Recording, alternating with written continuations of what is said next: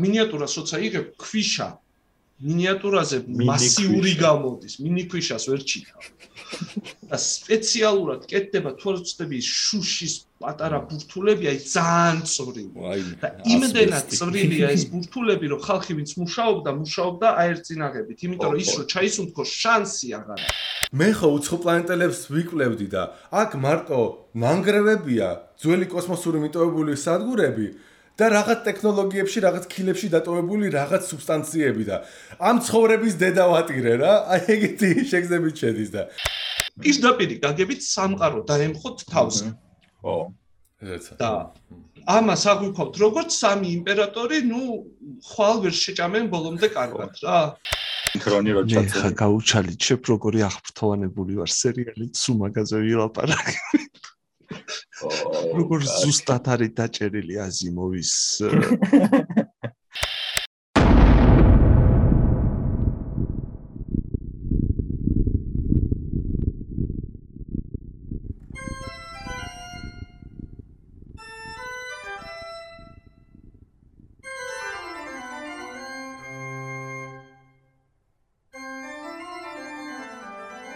გამარჯობა, ეს არის მეცნიერება ყველასათვის, პოდკასტი, რომელიც იმედია გიყვართ, ან რომელსაც მინიმუმ უსმენთ. აა დღეს ეთერში ვართ სამნი, გურამი, ლუი, ჯუკა. სალამი. მმ თუ მოგეწონებათ ეს გადაცემა, აუცილებლად გადაგვაშერეთ, დაგვალაიკეთ და მხარი დაგვიჭირეთ იმ ხერხით, რომელიც თქვენთვის ყველაზე ხელმისაწვდომია. პატრეონზე. უბრალოდ დაიქება. კომენტარის დაწერაც კი არის სინამდვილეში ჩვენი მხარდაჭერა.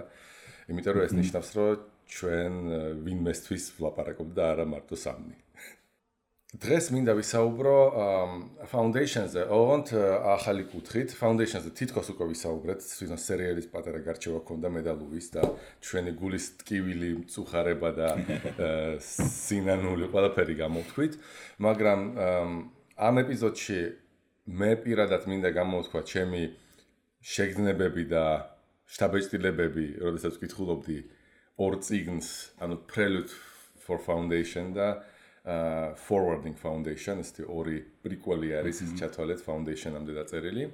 აა და გურამი დაპატიჟეთ აქ, იმიტომ რომ გურა მუშაობს კომპიუტერულ გრაფიკაში, ანუ CGI-ზე, computer generated imaginary, ხო, თუ როგორ არის? სწორად ვამბობ. ეგრე არის. computer generated image. აჰა, ოკეი. ხო და აა მ გვინდა აი გურამის მოსაზრებები სამ სერიალებთან დაკავშირებით და თვითონ იდეასთან. ანუ ეს ციგნი უყვარს ყველას აქ, მე მგონი ეს foundation-ი აა ყველანი ასე თქვა ფანები ვართ. ერთ-ერთი მე გამიჩნდა მე გამიშთა ის შეგზნება რომ მე უფრო შემიყვარდა ეს ციგნი როცა ახლა ვკითხულობდი ვიდრე და უფრო აქტუალური მგონია ვიდრე ეს გამოჩნდა გინ სერიალში გინ ისეთ ამ ეპიზოდს არ ვიცით აი შეიძლება ეს ვიდეო რომელსაც ახლა ვხედავ Zoom-ში დავდო უშუალოდ მაგრამ მაინც ძირითადად იდეა მაქვს რომ მარტო აუდიო ვერსია იქნება ამ პოდკასტის ну ან აუდიო ვერსია და ეს მინიმალურად э, გაკეთებული ვიდეო ვერსია, იმიტომ რომ ხო, აუდიო ვერსია გაცილებით უფრო მარტივად და სწრაფად მუშავდება ჩემს მიერ, ვიდრე თქვა ვიდეო და მაგალითად პოდკასტის 4 ეპიზოდი ძალიან საინტერესო მაქვს. ჩაწერილი უკვე და აი ვერა და ვერ გავედი ბოლოში მათი რედაქტირებით. თან რეკლამა ჩააყვეხა სხვა ეპიზოდების. უკვე უკვე მესამედ ვაკვეხებთ ამ რეკლამას. უკვე ყველას მოუყევი რომ მაქვს ერთი ეპიზოდები კუტუზოვზე ჩაწერილი ძალიან კარგი ეპიზოდი. აა აი ჩათვალეთ რომ ძალიან საინტერესო შეიძლება დავინახოთ საიდან გვესდება აი ამ ქართული ну შეიძლება ქართული არა მაგრამ ეს თავმოუმელობა რაც გვახასიათებს აი საჯარო საქმეებში საერო საქმეებში ხო? საიდან მოდის ჯერ კიდევ. აა ეტრება აგრატე დაუშვიდეთ იმის გამო რომ ეს კანონზომიერია არა არა, მაგრამ ეს ვნახოთ, რომ რაღაცნაირი გამოსასწორებელი პრობლემაა ორი საუკუნე თუ მოგდევს და ვერაფრით ვერ გაიქეცი, რაღაცა გამოსასწორებელი გაქვს. თავარია მიაღწიო მაღალ თანამდებობას როგორც კუტუზოვმა და არა არა არა შეგიძლია ეს პრობლემა სხვა სხვა რამეზე არის, ცოტა, მაგრამ მინდა მოვყვა მოკლედ ამ foundation-ის იდეების რამდენად აქტუალურია და რამდენად სახეცვლილი არის და რა შედეგები გვაქვს სინამდვილეში, ძალიან საინტერესო. შეიძლება იმდანაც მნიშვნელოვანი შედეგებია, რომ ცალკე ეკონომისტებთანაც კი ღირს მაგაზე საუბარი, მაგრამ ამავე დროს მინდა დავიწყო იმაზე, რომ მაგრამ არის რაღაც ვიზუალური ნაწილები, რომლებიც აა გურამის აზრით არის თლათ აი რაღაც შეუსაბამო. ან სხვანაირად გასაკეთებელი თითქოს. მაგრამ აქაც არ მინდა ისე გამოვიდეს, რომ ჩვენ ვაკრიტიკებთ რაღაც ისეთი, აი დივნიდან რო აკრიტიკებს ყველა ფეხბურთელს მაგალითად და ამბობს, აი პასის ისე უნდა მიგეცა. ან ჩვენ ყველას ეს სერიალი მოგწონს. ყველას გასწრებს რომ ვიცემა ისწავლე ბიჭო. ვესმის რომ ყველა რომ დიდი შრომადებს ამ სერიალების მიღმა. მაგრამ აი გვაქვს ჩვენი რაღაც აზრები რა რა მოგვაკლდა და აი გურამს მაინტერესებს როგორც თქვათ გრაფიკოს აი რა მოაკლდა ამ სერიალში და რა შტაბეჭდილებები აქვს ამ და იგივე სერიალ ექსპანსის ყურებით. ან ზოგადად აი კოსმოსური სერიალების ყურებით. პირველ რიგში მინდა გითხრა რომ უზომოდ მომწოს ფაუნდეიშენი აი პრაქტიკულად ვერ მოწყდი ისე უყურე თავიდან ბოლომდე თვლი რომ ზუსტადაა გადმოცემული ნაწარმოები აი იოტის ოდენაზე არ არის აცდენა და გრაფიკული თვალსაზრისით ეს მიმაჩნია 21 საუკუნის შედევრად ანუ მაგალითია იმისი, სად მივედით. ეხლა იქნება ისე დიდი პი, აი ყველა ტექსტზე და კაი, და ხუთ წამში დაბრუნდებით გურამის გარეშე. სამუდამოდ. კაი, ოკეი. ანუ არაფერს არ დაამატებ ამას გული. ანუ რეალურად foundation-ზე თქვენ ნამდვილად განხილვა გქონდათ და ჩემთვის foundation-ი, აი მიუხედავად იმისა, რომ ძალიან ბევრჯერ გქონია ცხოვრებაში, რომ რაღაცა ფილმს ველოდები და აღმოჩნდება, რომ ვერ გაამართლებს მოლოდინებს, უკვე საკმარისი გამოცდილება გვაქვს ეგეთი რაღაცეების, რომ ხდებოდა, რომ ხშირად სულაც არ არის ფილმის ბრალი და შენი გადამეტებული მოლოდინების bralია და არის რაღაცები, რის მოლოდინიც უბრალოდ არასწორია, ეხლა თქვა იგივე რაღაცა ემოციები, რაც თინეიჯერობის ასაკში დაგეუფლა რამის კითხვისას, როდესაც გაცილებით ღია იყავი ემოციურად, ხო? იგივე ემოციები გაგიმეორდეს ეხლა ამ ასაკში, იგივე სიუჟეტზე. ეს ну მაქსიმუმ ნოსტალგიაზე წაგიღოს და გასიამონოს იმითი, რომ ვიღაცამ ზუსტად გააარება, ხო? ეხლა ეს ერთი თემაა და ეგ ნამდვილად არ მქონია Foundation-ზე. Foundation-ზე მე არ ველოდი, რომ რაღაცა ეს იქნებოდა შედევრი, არ ველოდი, რომ რაღაცა ეს იქნებოდა საკულტო ფილმი. უბრალოდ სიმართლე გითხრა, მოლოდინი მქონდა, რომ აი ვერ გააფუჭებ მეთქი რა. რაღაცას რო გადმოიტანე უკვე კარგი იქნება, მაგრამ არა, მოახერხეს. ოღონდ ნამდვილად არასწორად მიმაჩნია foundation-ზე ლაპარაკი, რომ აი რაღაცეთ მიმაჩნია რომ არასწორი ჭრილით მიდის განხილვა, როდესაც იწყება ლაპარაკი, რაში ესე დეტალებში აცდა ციკლს. იმიტომ რომ აი სწორედ ლუის ცინა განხილვისას ყველაზე მეტად რაც მომხდა, ყველაზე მეტად რაც მომეწონა და უფიქსირე კიდევაც ლუისაც, ეს არის ყველაზე ზუსტად დაჭერილი რა არის თავარი პროტესტი რაც მიჩნდება მე. აჰა ეს არ არის რომ პერსონაჟი შეცვალო. ეს არ არის რომ რაღაცა სეთი შეცვალო, იმიტომ რომ სიმართლე გითხრა, კი, მეც მქონდა რაღაც პერიოდი პროტესტი ეს პოლიტკორექტულობის გამო, რომ ცდილობენ რაღაც გაათანაბრონ ყოველთვის, მაგრამ სიმართლე გითხრა, ეხა ეგ პროტესტი არ გაბაჩნია, ზოგადად არ ყო. ანუ ა არ ვარ გძნობიარე ეგეთ რაღაცებზე. უნდათ რომ სხვა ტიპის პერსონაჟი იყოს. ეხლა მეორეა უბრალოდ სასაცილო ახანდახან შუა საუკუნეების რაინდები რო შავკანიანები გამოდიან, აი რაღაც ძალიან ისეთი ჯდება უკვე რა, მაგრამ აქ აი მე მგონი ესეთი მაგალითი მომყავდა. წითელქუდა რო გადაიღო კორეელი გოგოთი, ჩემთვის არ იქნება ეს ის რომ ვაიმე როგორ შეცვალე.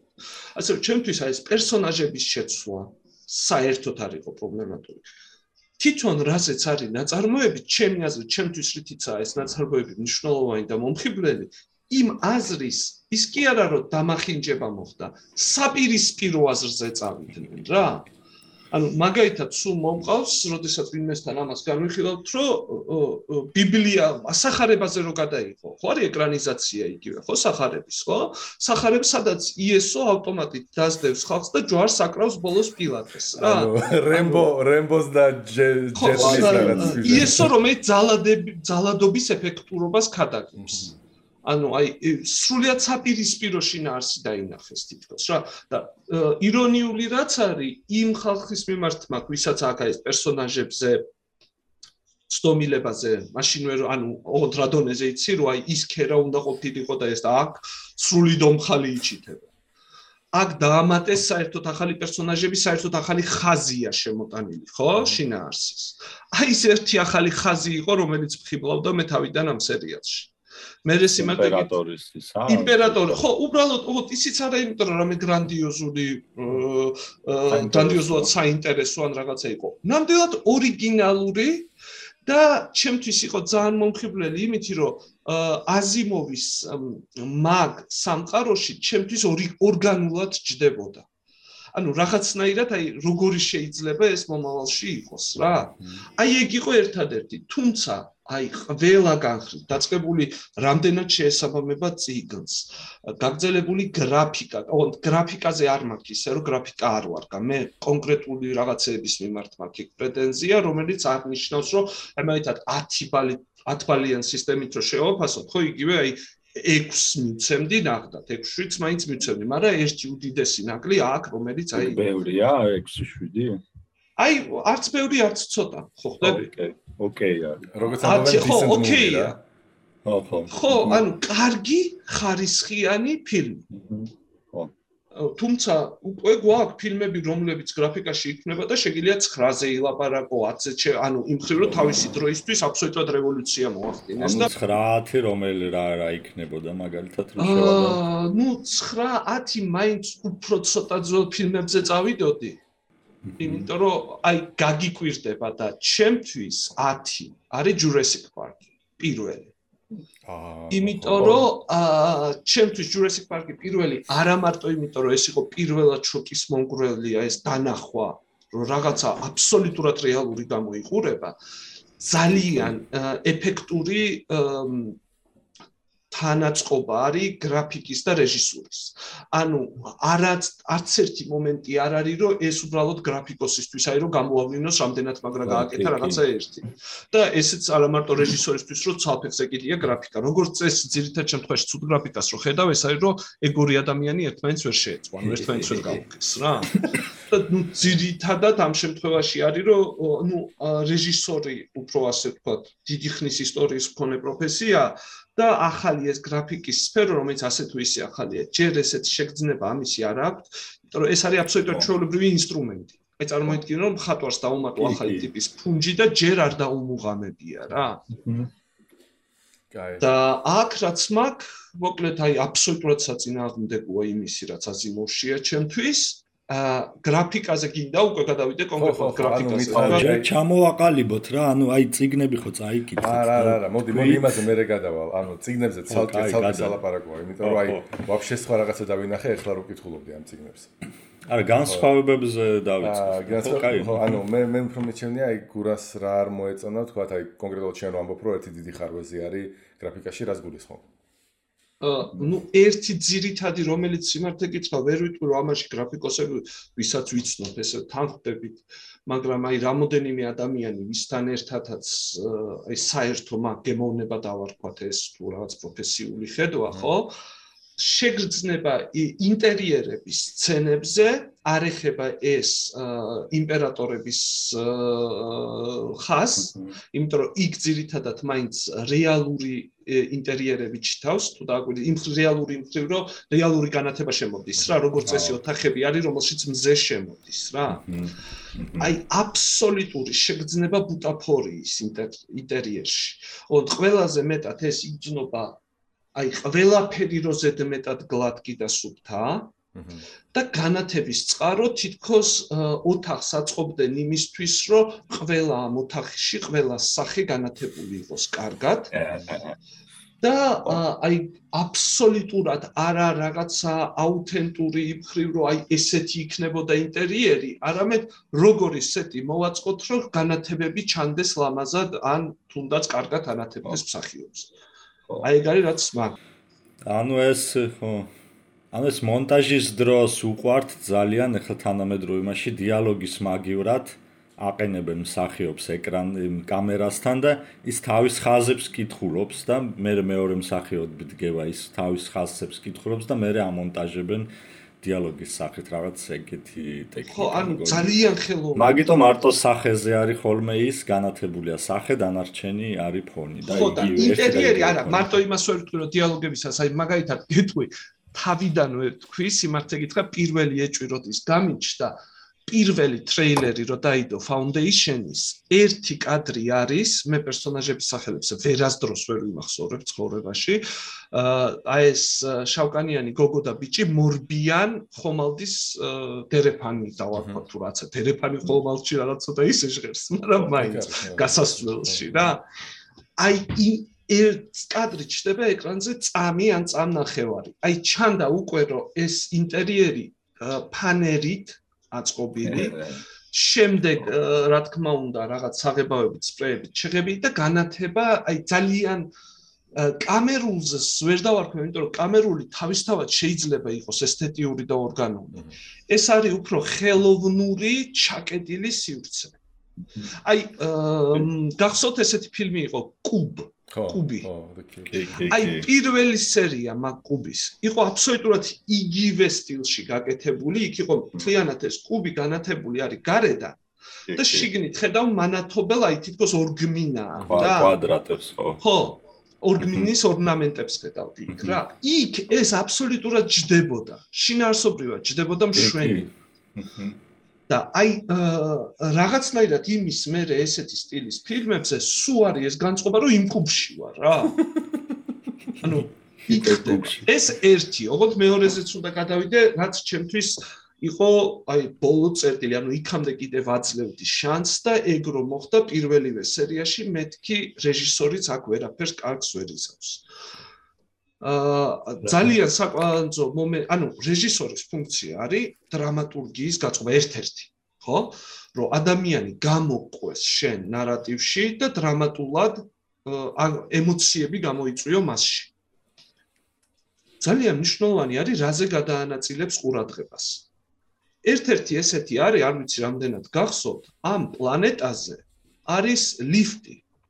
რომლითაც ჩადიხარ პლანეტაზე და საკმაოდ მნიშვნელობა აქვს მინიჭებული იქ ესეთ რაღაცას რომ თელი ეს ცა არის ეკრანები. ანუ წარმოიდგინეთ რეალურად შენ გააკ ამაზე ყურადღებასაც ამახვილებ კონსტრუქცია რომ თელი ცა შენ გააკ გუმბათი რეალურ ცას ვერ ხედავ. და ლიფტის აფეთქების შედეგად იყო კადრი რომ ეს ლიფტი მოდის და ანგრევს ამას. აი ვინმეს გახსოვთ კაცის ჩამონგრევის კადრი ვისაც აკითხე ყველას აქ რომ არა ეგეთი რამე არ ყოფილა საერთოდ მაგ ფილმში. ამ დროს არის ეს კადრი, ესე იგი ისე არ არის რომ ვიღაცამ გადაწყვიტა რომ ეს არ გავაკეთოთ და ისეთივე დატვირთვა აქ ამ კადრს როგორც უკანა ფონზე როკვდება მესამე ხარისხოვანი პერსონაჟი. ხეროვარდება და იწვის. არის, არის, ანუ ხო, ძალიან ეპიზოდურად არის და სიბნელეშია რაღაცნაირად. ხო, სიბნელეში შორს ხედავ. ხო, ისიც მესმის, ოღონდ შეიძლება და დრამატურგიულად თქვათ რა იგივე ვინმე რო დაიწყოს რომ ბიუჯეტი შეიძლება ესეთ რამეს არ არ ყოფნიდეს, ხო? მაგასაც ვიღებ, აი დავუშვათ. მანდუკვერაზე გადავდივარ, იცი? არის სტილი შეგიძლია საერთოდ არის ჩვენების ესეთი სტილი, მგონი ძიუნას შევეხები ერთი წამით. რა განსხვავება ძიუნასა და სხვა ეხლა ტრენდულ აი კომიქსებზე აგებულ ფანტასტიკას შორის, ხო? მგონი მარველის როა იყო, ვინაიდან ფილმი არის ატრაქციონი, მარველში ბრძოლას უკავია ყოველთვის ძალიან დიდი ადგილი. ხო? გაჩვენებენ შერკინებებს, ხო, აი აი ეგ რა, აი ხდა ეს ნერწი როგორ მიფრინავს იქით და ასე შემდეგ რა და ნერწის ანარეკლში ხედავ შემდეგ პერსონაჟს შენი და ეგ აირონმენის იმაში მუზარადში ირეკლება რა ახაც აი რაღაცა იგი საქვს კიდე ისა თავისი სიკველი ფილმი გადაღებული მაგის ისტორიაზე როგორ ნერწი ორი. ხო და მე კიდე crossover საკეთებენ ის ნერწი და ამის არა ნერწი რივერ ხო ხო და ჯუნში მაგალითად არის სხვა სტილი არჩეული რომელიც აბსოლუტურად გამართლებულად მიმაჩნია რომ კითხო მაგის გამოა ბევრს რო არ მოეწოდა ჯუნ თავისთავად ჯუნის ნაწარმოებში ექშენზე არ არის დამახვილებული ყურადღება ის. არის ეგ არა არ გეგონოს რომ ის არა არა მე მე მე ისა მე პროსტა არა რას გულისხმობ შენ მე მიცნობ სოლარისის მომენტზე რა იმას გადავახტე უბრალოდ. ანუ ჯუნში წამყვანი როლი ამას არ უჭირავს. ჯუნში ექშენი არ არის ის რაც მნიშვნელოვანია ჯუნში ყველაზე მეტად რა და ამიტომაც ფილმში ეგ დავუფასე. ბრძოლის კადრები არის ეპიზოდები რამოდენიმე ბრძოლიდან და მეორე გაჩვენებს შედეგს. ანუ შეიძლება შენ ძალიან დიდი დრო და ენერგია არ დახარჯო თვითონ ბრძოლის ჩვენებაზე, მაგრამ მასშტაბურობა ამ მოვლენის შედეგის ხო? აჩვენო. ჩამონგრეული გუმბათი, აი ესეთი ამის მასშტაბურობა, რომ ეჩვენებინათ ერთი არ ყოფილა მაგაზე. ანუ პირდაპირ გაგებით სამყარო დაემხოთ თავს. ო, ესეცა. და ამას აღვიქოთ როგორც სამი იმპერატორი, ну, ხვალ ვერ შეჭამენ ბოლომდე კარგად რა. გაუტყდათ და ერთი პირადი კრიზისი დაუდგა რომელიღაცა შუახნის რა, ამ ყველაფრის შედეგად თინეიჯერული ოცნებები დაენგრა. ბრადა დონს და დაენგრა ეს შვიდობიანი პენსიის ისინი. სხვათა შორის აი ეს ეს რატომ რატომ მინდა და გურა მიწყობილიყო ამ ეპიზოდში, იმიტომ რომ აა აი მე არ ვიცი მე მგონი ლუიც. ეგეთ რაღაცეებზე საერთოდ ვერ შევამჩნევ. ფილმში შეიძლება გვენახა მაგრამ ეს ყველაფერი არ შეგვემჩნია. მაგრამ საბოლოო ჯამში ფილმზე შეგზნებას კი არა და იმ რაღაც შტაბეჭილებებს თუ რასაც რაც ქვია რასაც ტოვებს ფილმი ეს ყველაფერი ხო ამისგანაც იკვრება და გამოდის რომ ანუ მე რაღაც პლასტ ვაქცევ ყურადღებას რომელსაც თქვა აა აი ჩემთვის აი ძალიან მნიშვნელოვანია ერთი ნაწილი. გურამი რაღაც მეორე ნაწილს, თუ ლუი კიდე მესამე რაღაცას, ხო? მაგრამ რეჟისორმა ეს ყველაფერი ერთდროულად უნდა შეკრას და მოაწოდოს ყველას რომ კონდეს, აი ეს რაღაც ეგ არის რეჟისორი, როცა ყველა პლასტზე შენ ქმნი ნაწარმოებს. და ეს ყველა თორე პრინციპში შენ ფილმში თუ მხოლოდ რა მოხდა ისა მნიშვნელოვანი, ხო? თავისუფლად შეგიძლია ბიუჯეტი მთლიანად შენ წაიღო და მიკროფონში გამოხვიდე მოყვე რა ხდება რა? რასაც ვაკეთებ პოდკასტის დროს, ხო, პრინციპში. ხო, მაგრამ შენ ამ პოდკასტს არახას არა არასაგებ, როგორც ჩვენ სერიალის ახალი სერია გავუშვით Netflix-ზე. ანუ აი მე ვიცი ჩემ ის როგორ დაფიქრდა როგორც სერია. ის ის გაიზა მე ნანახი მაქვს ეგეთი ისა პოდკასტი არა მაგრამ აი ესე გირჩიე შენ ლუი კომედია არის ზუმშია გადაღებული საოთ ორი სეზონია რა ქვია? და აი სხვათა შორის ერთ საგნიშნო რა მომეწონა აი ეს რა ქვია იმ ზუმის იმას აი მაგაზე გადავდივარ. stage თქვია და ეგ იყო რასაც რომ უყურე აი სუფთა ჰაერის ცოტა პატარა კლუბს რო აიღებ აი ამ სივრცეში სადაც ეგ არა მე ხარ გულისხმობ რომ ეს შედევრია რატომ მომყავს ეს მაგალითი ლუი მიხვდები. ის რაც ყველაზე მეტად დამაკდა კიდე foundation-ში ოღონდ ამას ნახდათ მარტო foundation-ისგენ თითს ვერ გავიშვერ იმიტომ რომ ფილმების 90%-ს ეს აღარა აქვს უკვე აი ამ stage-ში არის რა არის ეს დიალოგების და პერსონაჟების კარგი გაწერა. რას გულისხმობ? ეს არ არის უბრალოდ გიკები, როდესაც მისდევენ იმას, რომ იცი რა, ამას ეს სუპერძალა და იმ სიტუაციაში ამას ვერ იზავდა და ამას ეს ვერ არა. ლაბარაკი არის რომ ტიპი რო არის იმისი ქმედებები და საუბარი მე ჩემში არ უნდა იწევდეს შეგრძნებას რომ ეს ყველაფერი ხდება იმიტომ რომ რეჟისორს სიუჟეტის განვითარება ჭირდება. ანუ ტიპის ფრაზა არ უნდა იყოს იმისთვის, რომ შინაარსი განვითარდეს. და ძალიან იგრძნობა ეგ დიალოგები foundation-ში, რომ ყველაფერი არის იმისთვის, რომ უბრალოდ ისტორია მომიყვე. და შორის ეს სცენარისტებთან არის თუ არა ცდები, როდესაც ასწავლიან ერთ-ერთი აი ესეთი ფრაზა, რომელიც სულ მისდევს. Don't say, show. on ეს იმას კი არ გულისხმობს, რომ ნარატივის სახით არ მოყვე.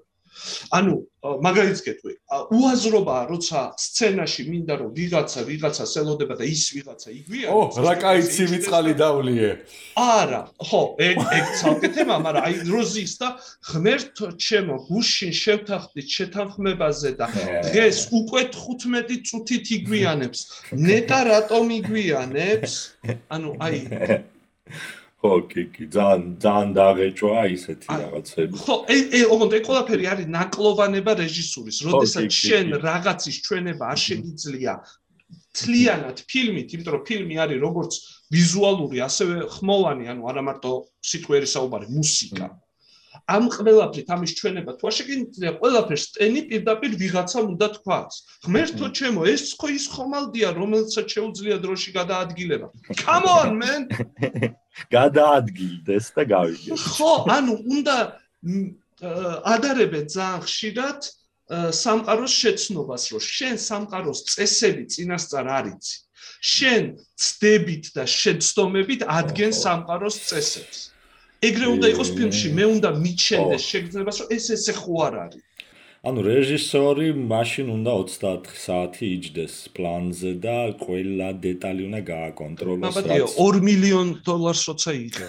24 საათი რო იჯდე და გააკონტროლო. აი ეს მოთხოვნა რომ მქონდეს შესაძლებლობა არ აქვს მაგის, ანუ მაგის სკილი შეიძლება არ ქონდეს. სკილი შესაძლებლობა მაბადია, მაგრამ 2 მილიონს რო გიხდიან ორ თვეში არა არა სურვილი გამიჩნდება. სურვილი გამიჩნდება რომ 24 საათი ვიჯდე კინო კინოპლანზე და იქი არა რაღაც საჩივარი რომ მოდის რომ იცით ჩვენ სიზმრებში მაინც ნუღა შემოდის რა. არა ოღონდ მანდარი როგორი რაღაცა? იცი ბოლომდე მაინც ვერ დაგეთანხმები იმ პონჩი რომ პრეცედენტები ხო გვაქვს რომ ხალხი არ გადაყვა საკუთარ ფილმს და შექმნა მშვენიერი ფათრული ნამუშევარი. კი კი просто აი აუ ვიცი რომ გამიგწევდა ხალხო მაპატიეთ ერთსაც დავუყდებ ზოგადად ძალიან მოხუცური ვიჟენია გამომდის შეება მაგრამ აი ჯუკამ რაც თქვა ეხა ბევრი პლასტიაო ხო ის პლასტი რაც ჩემთვის მნიშვნელოვანია ერთ-ერთი აი ეს დრამატურგია როგორ კარგად არის ეს შექმული ზოგადად ამაზე მოთხოვნა თითქოს კლებულობს აი იგივე თანამედროვე ტრენდები რაც წამოიღო არ მინდა მარტო TikTok-ზე გავიშვირო ხელი ზოგადად მოკლე ემოციებით მოყოლა რაღაცეების. აი story რო არის 15 წამიანი განახე რა მოხდა უცებ რეაქცია. აი მაგან ჩაანაცვლა თითქოს ის რომ ცოტა რთული სქემა აწყო რა ხდება იმისი რა? ანუ ცი რა ადრე აი მართლა მეგა რეჟისორი რო ყოფილიყო ვი უნდა მთელი ცხოვრება ესე ვთქვათ უნდა შენ უნდა გერეჟო სორა და უნდა გამოგსლოდა და რაღაც ესეთი ვიღაცა ტიპი უნდა იყოფილიყავ ძალიან რეჟისურის ნერდი და დღეს ძალიან ბევრ ხალხს აქვს ვიდეო პროდუქციის საშუალება, კინოპროდუქციის საშუალება და ხელოვნება ტრანსფორმირდა, ანუ მუსიკას მაგალითს მოვიყვან.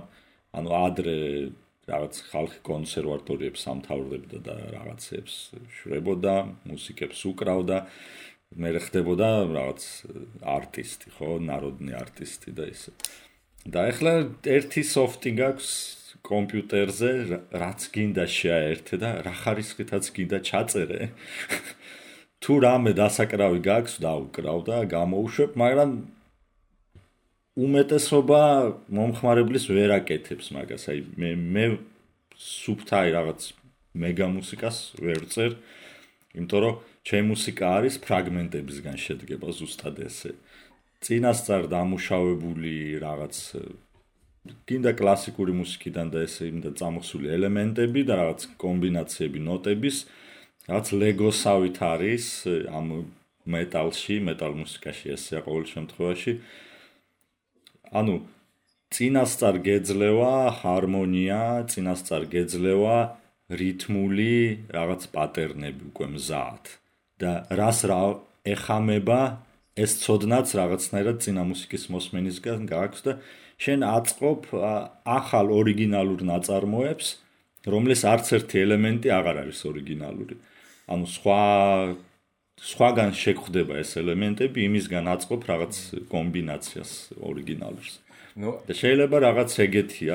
ანუ ეს კოლეჯებში გაწრთნილი რეჟისორების ის არის. კი აქვთ ცოდნა, ძალიან ბევრი ის, მაგრამ თვითონ პროდუქციის ტიპი ესეთი არის. ანუ უნდა დაამზადო ბევრი მეტნაკლებად ერთნაირი ფილმი. მაგათ არ აწყობთ გამოუშვან ერთი გენიალური ფილმი და 100 ცუდი. ურჩევნიათ გამოუშვათ 100 საშუალო ფილმი. ნუ მან აბსოლუტურად რას გამო რა აწყობთ არის დამოკიდებული რაზეა მოთხოვნა. აა ერთ ერთ რამეს ჩავანაცვლებ შეიძლება რაღაცა ჩავა. ანუ ერთდროულად რახან ბაზრის მონოპოლისტები არის გამოდიან სორი ჯუკა. ის ანუ ერთდროულად ქმნიან და გემოვნებას და ერთდროულად მიყვებიან გემოვნებას რაღაც ესეთ მგონია. ხო და მან კითხვა მაქვს, ლოი არ თulis შე რომ თავისთავად მასა მოთხოვნის პროდუქტის მასაში არის აი ამ დოზის. ანუ მაგალითი რომ მოგიყვანო მე რას გულისხმობ რა აი მაგალითად უფრო ისეთ პერიოდებში, როდესაც უფრო როგორ იცი, დიქტატორული იყო სამყარო, ხო? კონკრეტულად დიქტატურას არ გულისხმობ, უფრო რაღაცა ესეთი სიტუაცია ქონდა. მაშინ იყო როგორი სიტუაცია, რამე ნახატის შექმნა იქნებოდა, თუ ეს რამე ქნილების შექმნა, ეს იყო უეჭველი მოითხოვდა ფინანსებს, რომელიღაცა ეგეთი მსხვილი ოლიგარქი ან ხელმწიფე ან ვიღაც ამაზე გადადებდა ფულს და ეს იქნებოდა. ხო?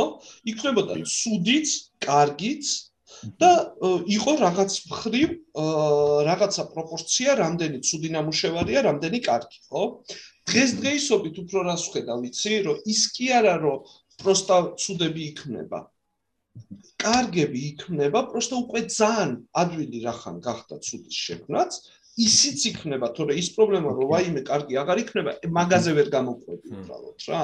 იქნება, კაი, იგივე სიმართლე გითხრა, ჩემთვის ძიუნ არის აბსოლუტურად მშვენიერი ფილმი.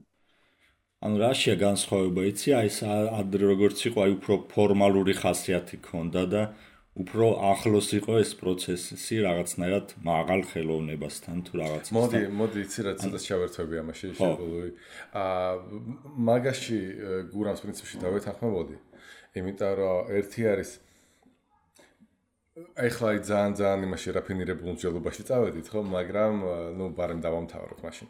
აა როდესაც მოთხოვნას აკეთებ აი რაღაც მას მარკეტზე ხო, გასაგებია რომ იქ არავინ რაღაც მასურ პროდუქტს არავინ არ ქმნის ზეხარისხში.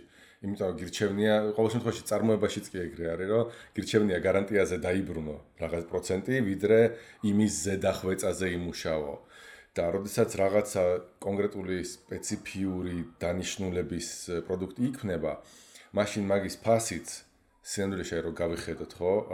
ანუ 10 მაგდება 100 მაგდება ზოგჯერ ანუ რაღაც კატასტროფულად ზვირი შეიძლება ღირდეს უბრალოდ ჭანჭიკები რომლებიც აი სპეციალურად არის მორგებული აი რაღაც კონკრეტულ ხრახნს და რომ არ მოირყას და თავისი რაღაც გარანტია კასტომ კასტომ ანუ არსებობს საკისარი რასაც ქვია ქართულად ანუ რუსულად პატშიბნიკი ხორეტელა. აი, პაჩიბნიგი, რომელსაც აი ამ ხელა ინსტრუქცია მოყვება და 1500 დოლარი ღირს, იმიტომ რომ აი ყველაფერია გათვლილი. ეგეც გასაგებია ვერ შეაგდებ მას მარკეტზე.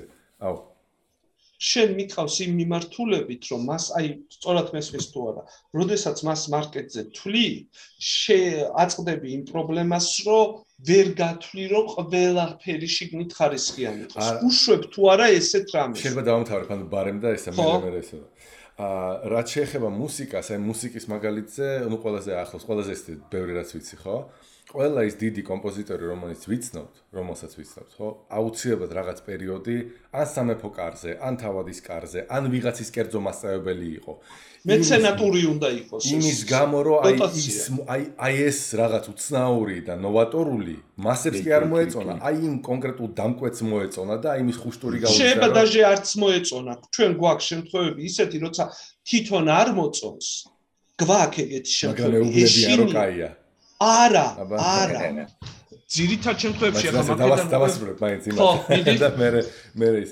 ხო და აი ეგეთი ძალიან ბევრი შემთხვევა გვაქვს, როდესაც ტიპი ვითარდება, მე კონტრაქტს იღებს დიდს და მე ქმნის ამ თავის ნაწარმოებს უკვე აი იმ გადმოსახედიდან ეხლა ვიცით რომ კლასიკოსია, თორემ მაშინ უბრალოდ იმას შეიძლება სხვა მოწონებოდა, ანუ მოცარტი და სალიერი ითვლებოდა ერთი ტიპის ერთი ტიპის მუსიკოსად რა. ბახი, ბახის შვილები ასევე ითვლებოდნენ მუსიკოსებად. ნუ არ იყო ის, რომ ბახის ნოტები დაიკარგა მე საერთოდ რამოდენიმე 10 წლეული არიწოდნენ და ლეგენდის მიხედვით მენდელსონმა ხორცი ანუ ხორცის ნაჭერი იყიდა რომელიც გახვეული იყო ამ ნოტებში ისევე მაგალითად მე როგორც ვიყიდე ტონის პური გახვეული საარჩევნო სიებში აი რაღაც ის ეგეთი მასალი მომავალი და მოგაქვს მასალ ანუ უბრალოდ ფურცლების მასალად გამოყენებული იყო, იმიტომ რომ რა ვიცი, ვიღაცამ დაწერა და 1000-ე ყველა წერს და რა ვიცი, ახლა ეს ბახია თუ არ არის ბახი. და მე ხელახლა აღმოაჩინეს და ეგეთი შეიძლება კიდე იყო, ანუ არ ვიცით ჩვენ ზუსტად, ხო? რამდენი რაღაცა დაგვეკარგა. ამ გაგებით ორი რაღაცა არის, როცა შენ ფულს ერთ კაცში ანაწი ერთ კაცში დებ. აი ახლა ხო ყველა ხვდებით, რომ SpaceX-ი ელონ მასკის ხუშტური ძალიან დიდ წილად არის. ალბათ მიაღწევდა ოდესმე მაგას ინდუსტრიაც, ხო? მაგრამ ის რომ აი ეს კაცი აი დებს მაგაში რისკავს და აპიარებს და აი თავის ენთუზიაზმს დებს, მე მაშინ გაჩნდა თქვა Blue Origin-ი Bezos-ის, ხო?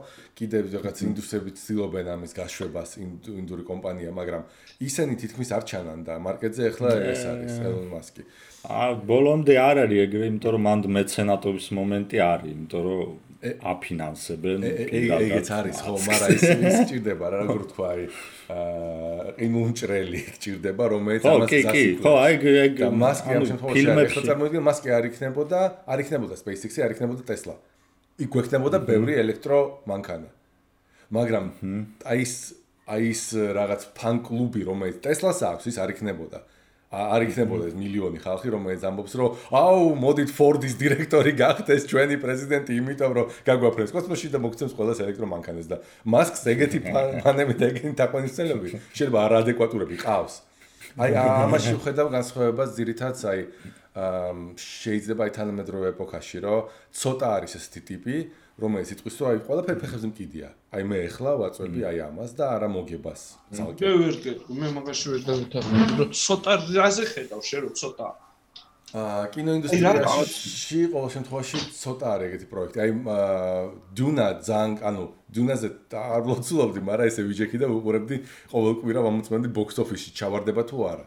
იმიტომ რაც არ უნდა კარგი იყოს დუნი box office-ში რომ ჩავარდნილი იყო, არავითარი სიკველი აღარ გექნება. ხო.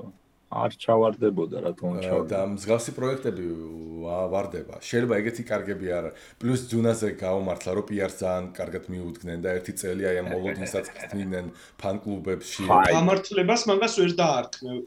არა არა პანდემიაც იყო ისიც იყო რა ქვია ციანი გადავადებაც იყო რაღაცა არ ვიცი გამართლება. ხო, ანუ ეგ გამართლება არ არის მიზანი მიმართულად, ძალიან დიდი სტავკა გააკეთეს მარკეტინგზე, რაც ყოველთვის ხდება, ნუ. ხო, კი, კი. იყო მან საფათო მომენტები, როცა ამბობდნენ, რომ იქნება ალგირს ამდენი პულის ჩადება ზოგადად ამ პროექტში. მაგრამ მე რაზეც არ გეთახმები, ყველაზე მეტად ეს არის აი ხარისხიანს რო ვწოდებ, იმიტომ რომ აა ხარისხიანს ხო, ეს არ არის რაღაც ობიექტურად კარგი და ცუდი. ის პლასტი, რაც მე და შენ მოგწონს, ეს არის ჩვენი ხუშტური. მე არ მიყვარს ესე დაყოფა რომ იცი რა ჩვენ რაც მოგწონს ის არის უეჭველი სწორი ჩემთვის საკმარისი არის თქვა რომ ეს მე მომწონს და რა ის რომ იცი რა თქვენ არ გესმით და ესაა სწორი კაი, გაგეცა. აი ეგ მომენტი არ მაქვს გახდათ რა. ოკეი, ხო, მაშინ მაშინ მუსიკაზე თუ გავავლებთ ანალოგს, ანუ ორი ტიპის იმას ვიტყვი. კაცი რომელიც თქვა უკრავს თვითონ და უსმენს ბახს, ერთ რაღაცას გამოიტანს იქიდან, კაცი რომელიც უბრალოდ უსმენს ბახს, მეორეს. და დაკვეთას თუ აძლევს კაცი რომელიც უბრალოდ უსმენს ბაღს გასაგებია რომ ბახიც იქითკენ შეიძლება წავიდეს. აი დამკვეთზე ძალიან სტრანია მე არ ვთვლი რომ ეს ყველაფერი რაღაცა განპირობებული არის რაღაც რაციონალური გათვლით დამკვეთის. მაგალითს მოვიყვან ძალიან კარგად არის პელევინთან ერთ მოყანილი აა რეკლამას განიხილავენ. და იქ ხო გახსოვთ ის generation b აა მე არ არ მაგცეკეთ ну ძალიან მაგარი ნაწარმოებია ნამდვილად და იქ არის განხილული რომ სარეკლამოში რეკლამას უყურებენ და რეკლამა არის აბსოლუტურად აბსურდული ანუ ყველაზე დონის რეკლამა გახსოვს ეგა არა არ მახსოვს. აა იაპონელებს ავტომატების რო ადგანან თავზე ჩინელ ბავშვებს და აკეთებინებენ ბოტასებს. და რომელიღაცა აჯანყდება და იქვე დახრიტავენ თუ რაღაცა just do it ანუ აი აი აი სრული მარაზმია რა თუ არა კაპიტალისტები ყავთ დამონებული ჩინელებს და აი რაღაცა მარაზმი ხო ხო ხო. ის არ მახსოვს თვითონ მაგრამ მთელი მოყვა ისაა რომ თავი მე წამოხდება რომ ხალხო ეს რა ჩემი ფეხებია. და დონის რეკლამა. სააგენტოს უფროსი უხსნის რომ შენი აზრით რეკლამის ფუნქცია რა არის? გავყიდოთ პროდუქტი ხო ხო ხო ხო ხო მოიცა ცოტა ხანი ეგ ყველაფერი იყო 60-იან 70-იან წლებშიო დღეს ეგ აღარ არის დღეს თუნდაც ეს დაჟე ვლაპარაკობთ ჩვენ ახ გინდა არ გინდა generation P არის საკმაოდ ძველი უკვე ერთი წელი. 30-იანები არის ო აი და 30 წელია შენი გასულ. ხო და დღეს დღეისობით უკვე სხვა მიზანი აქვს რეკლამას. რეკლამას აქვს მიზანი ის რომ კომპანიის უფროსმა ვინც ამ რეკლამას უკვეთავს დაანახოს სხვა კომპანიებს და ბანკებს და ვინც ზემოთ არის რომ აი მე შემიძლია მილიონი დოლარი ავიღო და აი გავისროლ მაგას რაღაც ბიოლოგიაში ქვია ის რაღაც ჰანდიკაპი თუ რაღაცა ეს ფარშევანგის კუდი რო არის. ბაზარი მე დავანახო რომ წარმატებული იმდენად ვარ რომ მე შემიძლია პროსტა იმიტომ რომ ბიჭებო აბა ერთი რეკლამა დატრიალდით გამიკეთო. აი ამ გართობაში მე ვაჩვენებ რამდენად წარმატებული ვარ ამით. იგივე იყო აბსოლუტურად იგივე ჩვენ გვაქვს მხატვრობაშიც იყო შემთხვევები, როდესაც უკვეთავს ავტორი მხატვარს, თორსტები მატისთან იყო ეგეთი ვარიანტი. დაუკვეთა და სანამ თვითონ ჩავიდა წამოსაღებად, იქ ივო აფსნიანი მატისზე თქვენს რაღაც საშინელება დახატა. და ამას ეშინია უკვე წამოხდა ხათის რა. და დაჟე რო ჩავა საშინელებებს გაუკეთებს. მატის რო არ წავიღებ მომნახატს რა. და დაჟე მატისის გალერეაში სხვა სხვას მოატაინებს თავის ნახატს და იქათვალიერებს იმ სხვის ნახატს რო აი ამას შეზის რა ხო მარა უკანა გზაზე რო წავა იქიდან დეპეშას უგზავნის თუ რაღაცა რო გადავწყვიტე მაინც წავიღო იმიტომ რომ პროვოკაციას მოვაწყო. ანუ რეალურად აი ეს მუღამი რომ მე ფარშევანგის კუდი გავშალო და არ ხარისხი კი არ მაინტერესებს, მე უნდა განახოთ რომ აი კუდიც. ოკეი. პავიანი მაგას ქვია ეს დემონსტრაცია, ეს დიდი პავიანი როცა დგება და იწებს რაღაც ჯიღის რტყმას და გორილებს და კიდე ეგ გვაქვს ყველა მისის ოჩხუბამდე არ მიდის ეგ საქმე. პროსტა ამან უნდა აჩვენოს რომ ეგ არის, ეგ არის სულ, იმიტომ რომ იგივე ის რომელიმე მეცენატი ან რომელიმე მეფე ან რომელიმე ძალიან მაღალ ასე ვთქვათ სტატუსის მქონე ადამიანი თვითონაც შეშინებული, იმიტომ რომ თვითონაც არ არსებობს ხო ობიექტური შეფასება ნახატი ან მუსიკალის კარი. როდის მოვა ინკვიზიცია მე ამ იმისთვის. ხო, და ტიპმა უნდა ის აჩვენოს, რომ აი ძმაო ისტორიას დავამახსოვრდები, რომ მე ვარ ის ტიპი, ვინც მატისი აღმოაჩინა. ო, აი აი ხო. და იქ არ არის სინამდვილეში, რომ ის დიდი ვიღაცა ფულის მხარჯველი დამკვეთი მოვა და შეხედავს შენამუშევარს და გეუბნება, რომ ძმაო მე ჩავწვი ამის გენიას რა. ეგ ვაფშე არ ხდება. ის როგორც წესი ნამუშევარს არც ნახულობს. ო ფეხებზე კიდე. They see me rolling they hate negative ponte ერთი რაღაცა მომინდა მე თქვა ეს arrivals უყურე გურამ შენი რჩევით კიდე ერთხელ.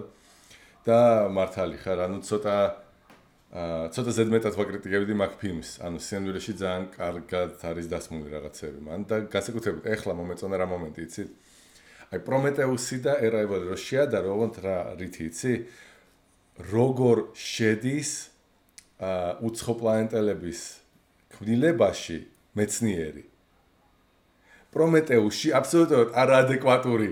აბსოლუტურად არაადეკვატური ის არის, რომ ეს შედის და ჩამოვიდა პლანეტაზე, ეძებდა უცხო პლანეტელებს და ჰა, და სად არიან ეს კაცუნები, რომლებიც აქ დარბოდნენ? კი, დატოვეს პირამიდები, კი, რაღაცა. არა, პრომეთეუსში შედის ესე. ხა, არ, არ, ეგ მე, ეგ მე, კაცო. ეგ მე შედის. მაგრამ ისეთ რომ შედის, მე ხო უცხო პლანეტელებს ვიკლებდი და აქ მარტო ნანგრევებია, ძველი კოსმოსური მიტოვებული სადგურები. და რაღაც ტექნოლოგიებში, რაღაც ქილებში დატოვებული რაღაც სუბსტანციები და ამ ცხოვრების დედავატირე რა, აი ეგეთი შეგზებით შედის და არ და ჩვენ ვიცით რომ ისტორიკოსების ნაწილი არის რომ ქვას დაინახავს და იქ წერაქვის ფორმა აღმოაჩინა რაღაცახლებული რომლითაც ეს დამუშავებული. მეც მეც მეც მეც არ არ გო. ომ ეს კეთილი კეთილი უცებ და გაგძებ. ტომ ჰენქსის არის პროდიუსირებული გაფრენა მთვარეზე არის ესეთი სერიალი. ძალიან კაი სერია და ერთი სერია არის ყველაზე მაგრა რომელიც მომეწონა კოსმონავტებს ამეცადინებს გეოლოგი რომ იქ ეს პოვნა უფრო გაუადვილეთ აი ეგ არის ის მიდგომა რასაც ჩვენ იმაშები რომ პირიქით ამათ ასწავლიან რა ტიპებს რა. და ამ დროს იქ პრომეთეუში ფანარი უდაპას მიწიცა. ა მე უფრო მომეწონა ის რომ უცხოპანელები არ არიან. აა კაცუნები ვერ დავინახეს, ძო, ეს ცხოვრება დამთავრდა. რაღაცა სიცულელე და მოგედა. ეგ მომენტი arrival-ში როცა არის, ანუ ეს მეცნიერი რომ შედის ფიზიკოსია და იწებს ხელით თათუნს ამ იმაზე დერეფანზე რომელზეც გადის და აი რაღაცა ისე არის დახატული თვალების excitement-ის და ისეც რომ ხვდები რომ და ზოგადად შოკი მოვლენი არ არა მარტო ეს კედელი რომ ის კი არ უკვის აი ანუ ის მინდა თქვა ის კი არ უკვისო კი ანუ ისეც უკვის რომ იქ ანტიგრავიტაციის რაღაც ისე ველები გამრუდებულია და რაღაც მაგრამ ხელი აქვს დადებული რაღაცაზე რაც უცხო პლანეტელის გაკეთებულია და უკვე აქვს აი ეს ზე როგორ თქვა აგზება ეს მე მეგონა იმაზეც გადახვიდოდ იქ ძალიან კარგად იგრძნობა რომ კონკრეტულად ხელის დადებაზეც არის ეგ მაგრამ ზოგადად იგრძნობა რომ აი ამას ეხა მე ვხვდები და ამის გამო რო ზედმეტად უკვე აი over excited არის და აი გადამეტებული რო აქვს ეს ემოციები რა. ზუსტად. ხო და აი აი გონია რაღაც კარგი მომენტია იგივე დენი ვილნოვში რომ მეორე ხრი მეორეს მომენტში რაც უყურებდი დუნას, აი მეორე რაც გამიჩნდა. დუნს და მეორე გამიჩნდა სხვა ფილმებზეც, აი სუპერმენზე როცა იღებენ ფილმს.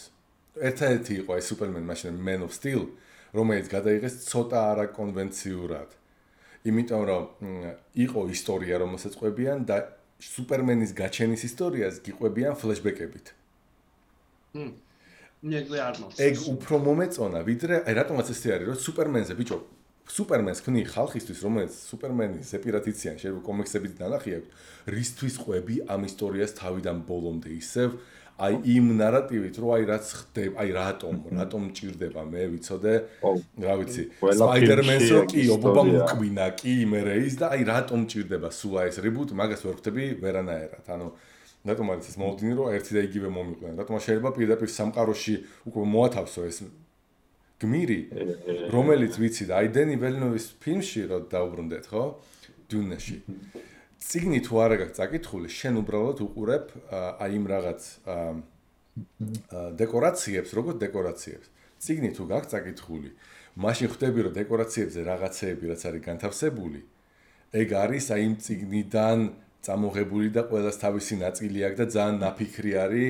იგივე აი ხარის თავი რატომ არის თქვა. ციგნი თუ არ არის წაკითხული ვერასდროს ვერ მიხვდები რომ ეს ის ხარია რომელმაც მოკლა ამის ბაბუა და რომლის რქებიდან სისხლს სპეციალურად არ შლიან რომ და ანუ დაამახსოვრდეს თელ ოჯახს რა მოხდა. ხო და აი ეს ნაწილები სულ უფრო და უფრო ცოტა არის. შეიძლება იმიტომ რომ ძვირია ეგეთი სეტაპის გაკეთება. შეიძლება ძვირია ამ მესიჯების ჩადება ხალხისთვის თუ უმრავლესობა ვერ ნახავს, მაშინ რისთვის ხარჯავ რესურსს? გურამ? იცი რა არის ორი ანუ მან ორი ტიპის ეგ სხვადასხვა ტიპის ფილმებია უბრალოდ. ანუ ეს დიუნა და ესე ცოტა დიდი ფილმები არის ახლა უკვე მეტა ფილმები არის, ხო? ანუ ეს ერთი ფილმი არის ცალკე ფილმი, მაგრამ ის ცალკე არ არის, ანუ ციგნთან ძველ ფილმთან. ძალიან კაი ტერმინი იყო ეხლა ეს მეტაფილმი გეტანკობი ანუ ციგნთან და ძველ ფილმთან კომბინაციაში არის საყურებელი ეს ფილმი. მაშინ გაიგებ უფრო მეც. და ესეთი სხვა ფილმები მან სხვა პრინციპია. ანუ ფილმში უნდა იყოს თვით ჩაკეტილი ისტორია. თვითმყოფილი უნდა იყოს ცალო. უნდა იყოს აი ეს დარწმუნებული ვარ რომ აი სხვადასხვა ტიპის მაიბზე არის სხვა ესეთი მოთხოვნილება. ანუ მაგალითად სამეცნიერო სტატიაზე არის მოთხოვნილება რომ ის უნდა იყოს საკუთარ თავში ჩაკეტილი. ანუ ყველაფერი იმის გასაგებად რაც გიწერია იქ უნდა იყოს ამ სტატიაში. ერთი რასაც დავამატებ, იგივე ჯუნზე ყავს მე გარშემო ხალხი ვინც ჯუნი ნახა მოიხიბლა ვისაც წარმოდგენაც კი არ ქონდა არც ციგნზე არც წინა ფილმზე და მათ ბოლომდე იკაიფეს ანუ რის თქმა უნდა აი ის ხარი რო არის ჩადებული თუნდაც რომელზეც ჩვენ ვიცით რომ ის სისხლი დღემდე არის რომელთაც ნუ ის ბაბუა ვინც მოკლა და ასე შემდეგ რომელმა ხალხაც მოკლა. ნახე იმან მოახერხა ვილნიოვმა ის რომ ციგნის მოყარულსაც მიანიჭა ის სიამოვნება მაგრამ ეს არ გააკეთა იმათ ხარჯზე ვისაც მარტო ფილმის ყურება უნდა და ცალკე. იმან თავისი წილი სიამოვნება მიიღო არ გადაიტვირთა ზედმეტი დეტალებით იმიტომ რომ თელი ის ყველაფერი რო აეხსნა ფილმი გამოვიდა და უსაშველო. და მისთვის ვისთვისაც ციგნი არ არის მომდენად ფასებული ეს ჩემი აზრით არ იქნებოდა. ტიპმა მოახერხა რომ აი კეისარს კეისრისა ყველა ვისაც. ვისაც მიკროფონს უყავს ანუ რაღაცები მესმის ხრიკინებს. მე აბა. ლუი შენ ხო არ შენი ხო არ ხრიკინებს? არ ვიცი ოკეი. არც მე არ ვყავ არც ჩემი არ ვყავს ბოდიში ანუ ვირნიოვმა მოახერხა ის, რომ გააკეთა როგორც ფილმ წინა ფილმის, რომელიც სხვა შორის მე ვერ ვიტანი ფილმს. წინა ფილმის მოყვარულებისთვის გადაგარია. ა თუ წინა წინა არა კაცო წინა ჯუნა 84 წლის ჯუნა ანუ აი come on გრაფიკის თვალსაზრისით საოცრებებია იქ ჩადებული გრაფიკის თვალსაზრისით არის მართლა ძალიან ის სტადიონი გამოიყენეს რაღაცა სცენები ანუ აი საოცრებებია გაკეთებული იმდენად წვრილად უნდა დაეფქვათ. მოკლედ აი ეს კადრი ცნობილი კადრი რო ამოდის ხო და რო ყლაპავს იმას. ხო. ხო? ხო გახსოვთ ეგ რო ფეთქდება ხო. ეგ არის მინიატურა. ხო. ის მინიატურა. მინიატურა სოცა იღებ ქვიშა მინიატურაზე მასიური გამოდის მინი ქვიშას ვერ ჩიქავ და სპეციალურად კეთდება თუ არ ვწდები შუშის პატარა ბურთულები აი ძალიან წვრილი.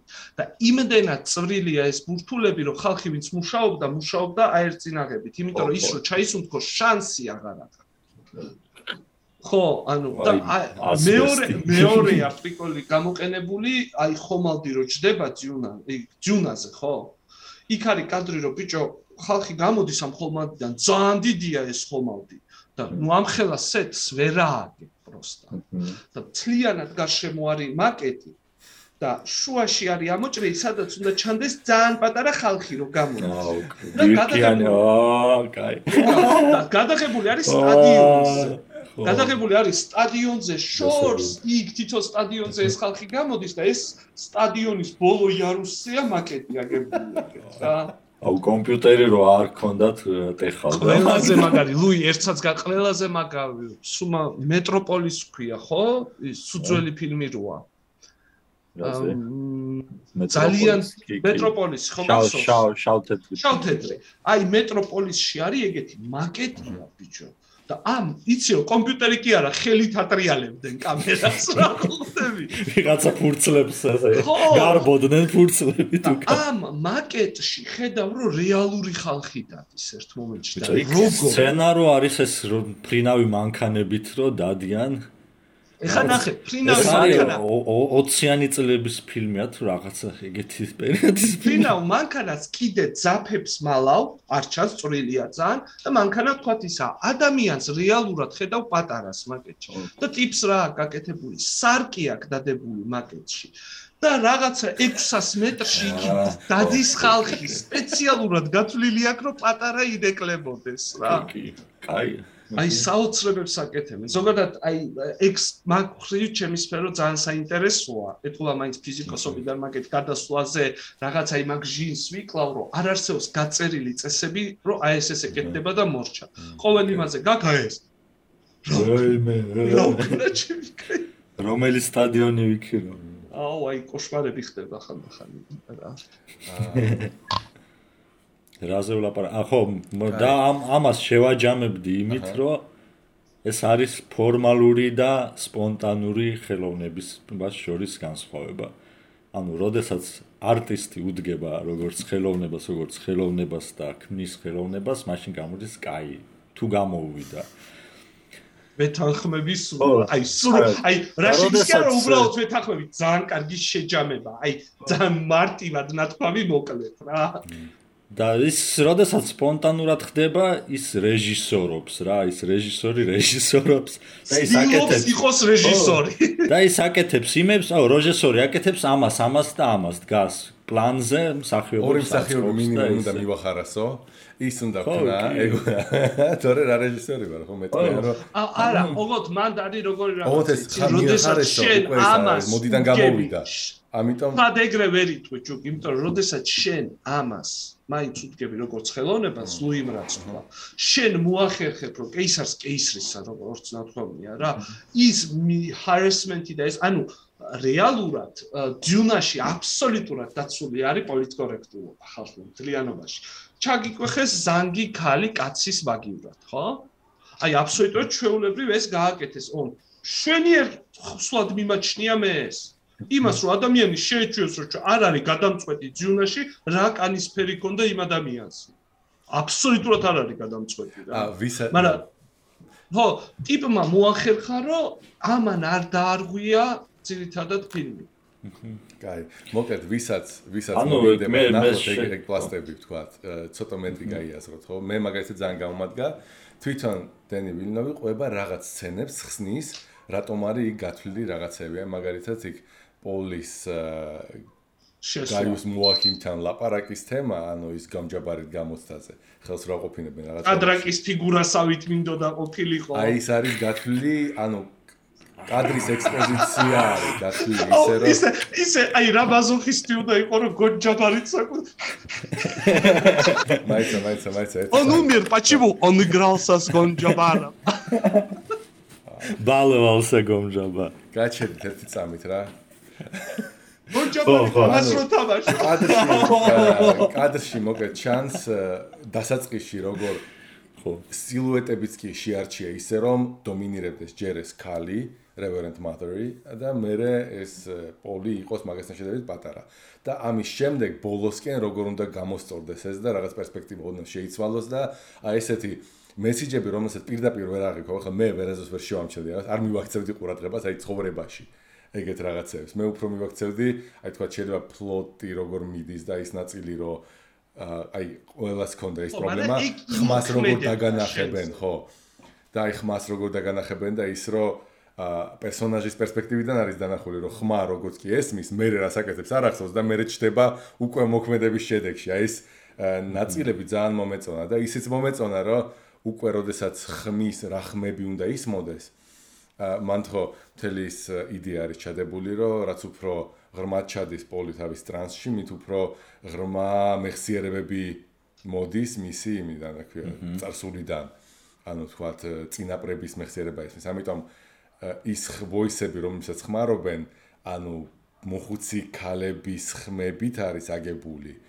და აი ამ სცენის დროსაც რაღაცა მუსიკაში რაც გესმის, სიამდვილეში ბერდება რომ მიაქციო ყურადღება, ის ხმები, რომლითაც ეს მუსიკა იმღერება, რაღაც საოცრებები არის გაკეთებული მოკეთ ამ თვალსაზრისით და ყველამ ნახეთ, ვისაც დაგაინტერესებთ, თქვა შეგიძლიათ უბრალოდ შეხვიდეთ და რაღაც სცენს, ანუ სცენები ახსნილი თვითონ რეჟისორის მიერ. გისმენგურ? აა ერთი რაც შეეხება სცენების ახსნას, სხვათა შორის, ხა არ ვიცი რომ მენდიმეს თუ დაგაინტერესებთ, არსებობს ძალიან კარგი ესეთი მ სახელმძღვანელო, ასე ვთქვათ, სადაც აი ეგ სცენები როგორ იწყობა, როგორ დავანახო მე, როდესაც ერთი პერსონაჟი მარტოა ვიღაც ბევრის წინააღმდეგ, ეს არის უბრალოდ კადრი, რა რაკურსებს იჭერ, როგორ აღგებ კომპოზიციას, ხო? სიმართლე კითხა, ეს არის რაღაც ძალიან მაღალი მატერიები და ძალიან ჩვეულებრივი ტექნიკები. მიუხედავად ამისა, შვენივრად კიდე უფრო მაღალ დონეზე გამოიყენა ეს ვილნიოვმა. თუმცა აი აუცილებლად შენ რაზე გამიჩნდა სურვილი დამატების. შენ აღნიშნე რა უნდა ნახონ მაგალითად იგივე ახსნა რეჟისორის რომ ეს პლასტები დაიჭირონ. ჩემი მხრივ რჩევას დავამატებდი ესეც.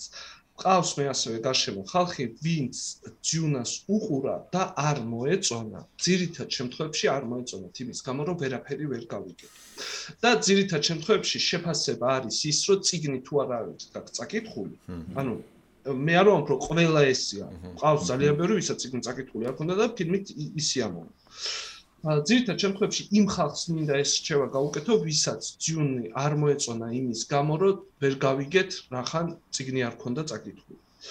ჩემი აზრით, ეგ აცდენა გამოწვეული არის არა რეჟისორის მხრიდან და არა ფილმის სიცუდის გამო ან ხარვეზის გამო. არამედ გარკვეული ჩვევის გამო, რომელსაც თუ ცდით და გადალახავთ, საერთოდ სხვანაირად დათქმებით ამ ფილმით. ჩვენ დღესდღეობით შეჩვეულები ვართ, აი სწორედ ახლა დღეს რაზე საუბრობთ, რომ ძალიან უნდა გიღეჭავდეს და მარტივი იდეები იყოს ჩადებული ფილმში, რომ შენ ეს ატრაქციონად უყურო, არ დაგჭირდეს ზედმეტი დაძაბო, მე აქ მოვდივარ. დასასვენებლად მაო კიდე რაზე უნდა მაფიქრო სანახაობა შეომთავაზო. ყველა სკოლია ზარმაცი პარტნიორი რომელიც გეუბნება გამიკეთე ისე რომ კარგად ვიყო. რაღაც ფილმში რა შევდივარ. კინოში რა შევდივარ. ლუი მე იმედია ეკრანზე ჯუკასგან შორს გავჩვენჩდი. ხოდა, ოღონდ მე არაფერი საწინააღმდეგო ეგეთი ფილმების წინააღმდეგ არ მაქვს. ნამდვილად შეიძლება მაგ ხასიათზე იყო ჩვეულებრივი ატრაქციონს ვეძახი ეგეთი ფილმებს. ჩვევის გამო ვინაიდან სულ ეგეთი ფილმები ტრიალებს გარშემო, როგორც წესი, ფანტასტიკის, აქაც მიდგომა ეგეთი გაქვს, რომ აქ ეხა მე ძალიან მარტივად უნდა ამიხსნან რა ხდება და მე არ დამჭირდება დაძაბვა. თქვენ თუ ამას შეხედავთ როგორც კვესტს, რომელშიც უნდა იმოგზაურო, რომელშიც შენ უნდა იყო ყურადღებით იმის გამო, რომ ყოველი დეტალი რაღაცას გიყვება და ავტორი ცდილობს არაპირდაპირ შუბში გაჯახოს რა და როგორ ხდება, არამედ პატარა მინიშნებებით გაგიყოლოს და შენთვისაც სასიამოვნო იყოს ეს აღმოჩენების პროცესი.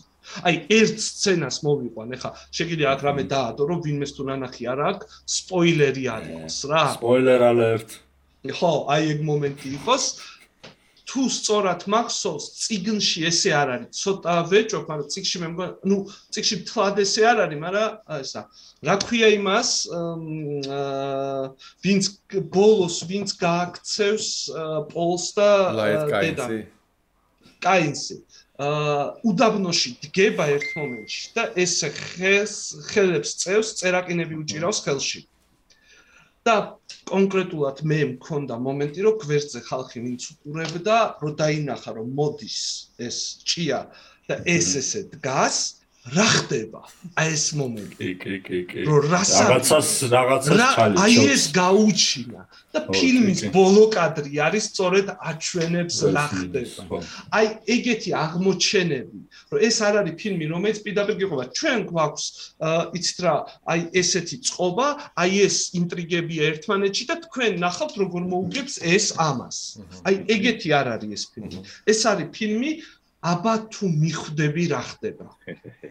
მე მყავს ხო და მაგანწყობი თუ უყურებს ვინმე თვლი რომ აბსოლუტურად არ დარჩება არც ერთი მომენტი რაც გა ერთადერთი მან შეიძლება ვიღაცას პრეტენზია ქონდეს რომ ბიჭო აი ეს რატო არ მოყვა ეს და აცალეთ ადამიანს პირველი სერიაა ჯერ რა არა არაფერი არ დამაკლდა რომ ჯერ არ მოუყვა ხო ანუ იქ მან მეორე მომენტი მაქსცენ ბოდი ეს მომენტები მაგალითად რომელზეც ქონდა პატარა ეს პრეტენზიასავით ქონდა რატომ ყובה საარქივო რაღაც მაინც იმას იყენებს ხმას ვითომ ეს არქივულ რაღაც მასალას უყურებს პავლი და მაქ იძიღებს რაღაც ინფორმაციას ფრიმენებზე. მაგალითად, ეგეთ მომენტებს ვიტყვი რა მომენტებია. ეგეთი არის მაგალითად აი ეს რაღაც არითმული ნაბიჯები, ციარული. სანდოქი. ციგნში პოლი ვერ ხვდება მაგ, ანუ პოლი შემთხვევით აქცევს ყურადღებას, რომ შესაძაც ჭია დადის, ეს თითქოს ლანდავს რაღაც სილუეტებს, რომლებიც უცნაურად მოძრაობენ თან. ანუ ადამიანებს გვანან თან რაღაც რაღაც უცნაურად დადიან. ხო, მანდ დაჟე არ წმუნებს ის ქალი, კაცი, რო არ მოგეჩვენაო. რო არა, მოგეჩვენაო და ეგენი ფრიმენები არ არიან. და ეს იმათი მოძრაობის გამო ხდება, რომ არა, ესენი უეჭველი აზე არიან რაღაც სამყარო. ეხლა ოღონდ მეორე მომენტია, მე როცა ვნახე ეს სცენა ახსნილი, იმიტომ რომ ეს სცენა დაემთხვა იმ მომენტს, როცა მერე პოლზე ეს არის, შეტევა არის და ამ იმ სცენის განხილვა მიდიოდა. ანუ მივხვდი, რომ ეგ როგორ თქვა, იმიტომ არ არის ესე გაკეთებული, რომ ნაფიქრი არ აქვს. სავარაუდოდ ახლა მე ჩემთვის ადვილია ეგ ამის თქმა, რო იცი რა, ეგრე გეჩვენებინა იქ კადრში, რომ მაგრამ ეგ კარგია, რაცა მე ვლამბობ და მე ვარაუდი შემიძლია გიქრა, რატო ვერ გააკეთა იქ არა, არა, აი შეიძლება ვარიანტი გითხრა, აბა თუ მოგეწონება. აბა მითხარ. და გააგზელებ ჯერობას. შეიძლება თუ არა მაგ ვარიანტში ჩასვა ის, რომ ნახე, პოლის ეგ მომენტი ციგნში როგორც არის აღწერილი როგორ ამჩნევს არის აბსოლუტურად შერაც მოგწონს ჯუნში რომ ძალიან აღრეულია ერთმანეთში ამათი დიალოგები და ფიქრები პოლის ფიქრები გვესმის ჩვენ და მაგით ხვდები. ჯუნის ფილმს თუ დააკვირდები ახალს, საერთოდ არ არის პრაქტიკულად ეს ფილმები. ერთ-ერთ მინუსად მე ძველი ჯუნის მიმაჩნია, რომ კი ციგნს ეს მშვენიერი რამეა, გეთანხმები, ახლართულია, მაგრამ ფილმში ეს ისე არ იმუშავა. დაენს გავსა საბჭოთა სერიალს. ხო, რა აი ზუსტად, რა სტილიც განან რა.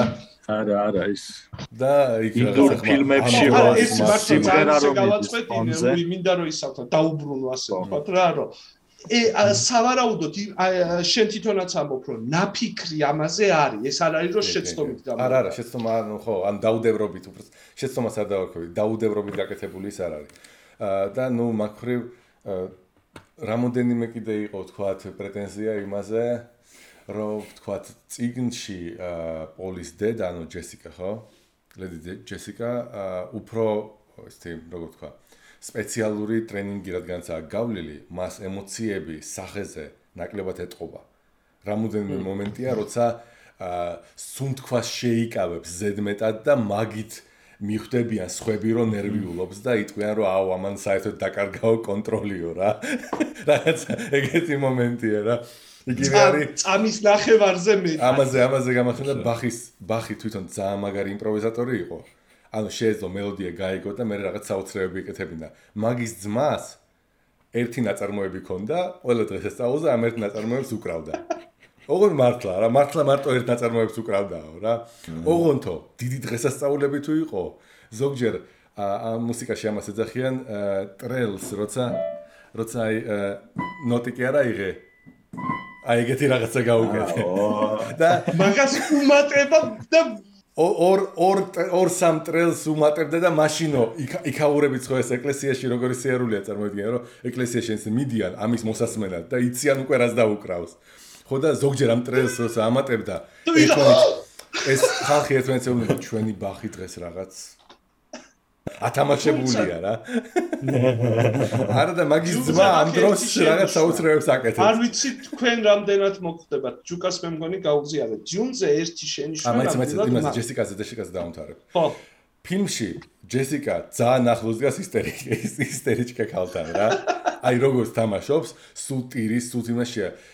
მაგაზე ჯერ პროტესტი მქონდა, მე კიდე დავფიქრდი რომ აბა სხვანაირად როგორ გინდა გადასცე, რომ ამ ქალს შინაგანი რაღაც დრამა აქვს. ნუ ალბათ შეგიძლია გადასცე, მაგრამ ალბათ გეტყვი შუაში ეკრანის შუაზე გაიყოს და აქეთ ტიროდეს იგივე პერსონაჟი. ცალკე მაიცა მაიცა გეტყვი ზუსტად როგორც შინაგანი შინაგანი დრამის ფილმი დაგჭირდებოდა მაშინ და კიდე იქნებოდნენ ტიპები რომლებიც იტყოდნენ რომ აუ ამან ცუდად ითამაშა რა.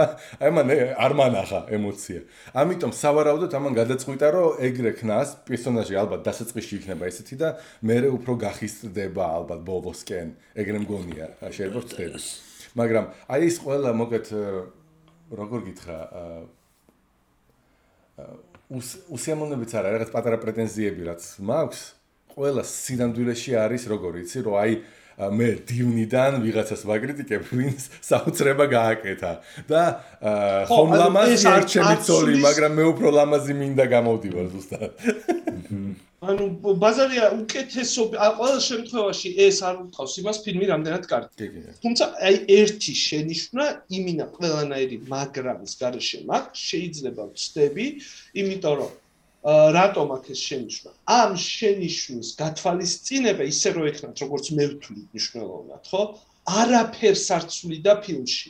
ანუ კონკრეტულად ერთ ფრაზას აი ესე რო ამბობს, ორი სიტყვა უნდა ეთქვა სხვა და გეტყვით რა შენიშნა.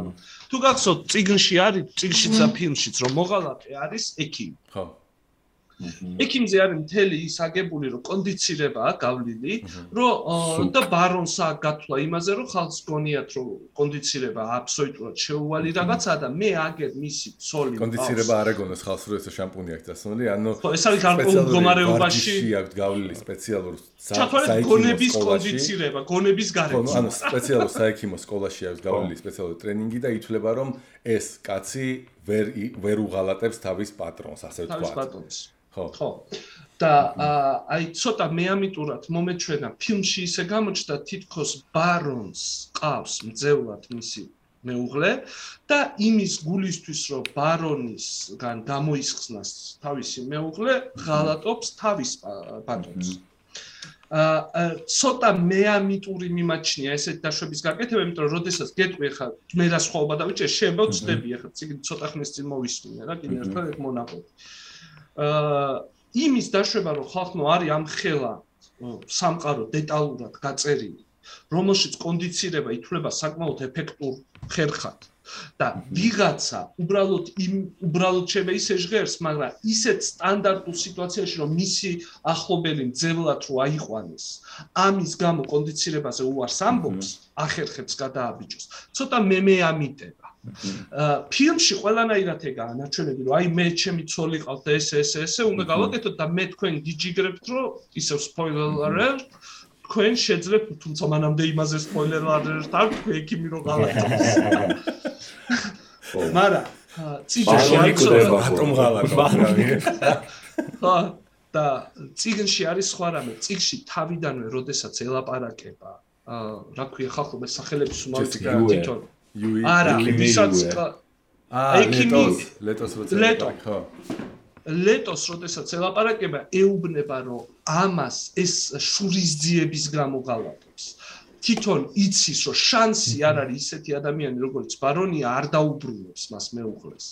რომ ერთადერთი რამაც შეიძლება გადააბიჯებინოს ეს კონდიცირება არის ისეთი სიმწარე რომელიც შურისძიების გარდა შეგრძნებას არ გიტოვებს ხდები აი ეგ არის წინში. ანუ ა ბოლომდე ანუ ინტენსიობაზე მე მგონი არ არის რაღაცნაირად ინტრიგაზე არის იქ უფრო აგებული ანუ იქ მე ისე ვიტყოდი რომ იუე ისეთნაირად ღალატობს ბარონს რომ არ უღალატოს. ანუ ანუ ანუ ლეტოს ისეთნაირად ღალატებს რომ უღალატოს ისევ ბარონს. ხო ანუ ანუ პრობლემა რომ შენ ისედაც მკვდარი ხარო.